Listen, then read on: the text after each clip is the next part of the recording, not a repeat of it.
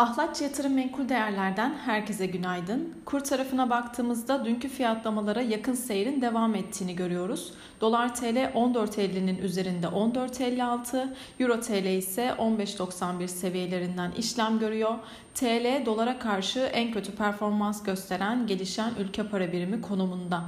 Küresel piyasalara baktığımızda Fransa kökenli bir haber ajansının Ukrayna Devlet Başkanı Zelenski'nin açıklamalarının NATO üyeliği konusunda ısrarcı olmayacağı şeklinde yorumlanması ve Amerika ile İngiltere'nin Rus petrol ithalatını yasaklaması gibi gelişmelere paralel olarak karışık bir seyir izliyor.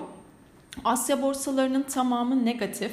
Asya endekslerinde Rusya-Ukrayna arasındaki gelişmelerden ziyade Çin'de yükselen enflasyon ve kötü gelen Japonya büyüme verileri etkili oldu diyebiliriz. ABD vadeleri bu sabah pozitif seyrediyor. Brent petrol tarafına baktığımızda az önce belirtmiş olduğum ithalat yasağı haberlerinin ardından 130 dolar seviyesinin üzerine çıktı. An itibariyle 129,50 dolar seviyelerinden işlem görüyor.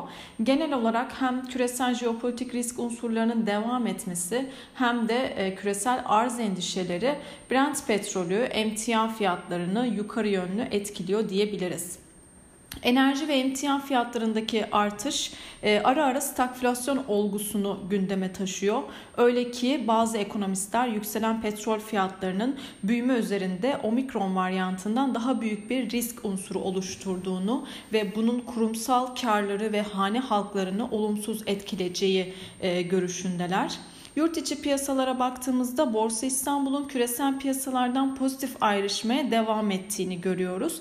Kısa ve orta vadeli ortalamalarının üzerinde tutunmaya çalışan endekste bugün için 2050 ve 2071 seviyeleri direnç olarak takip edilebilir.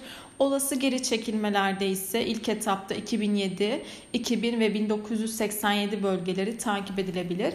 Bugün için önemli bir veri akışı bulunmuyor. Herkese bol kazançlı güzel bir gün dilerim.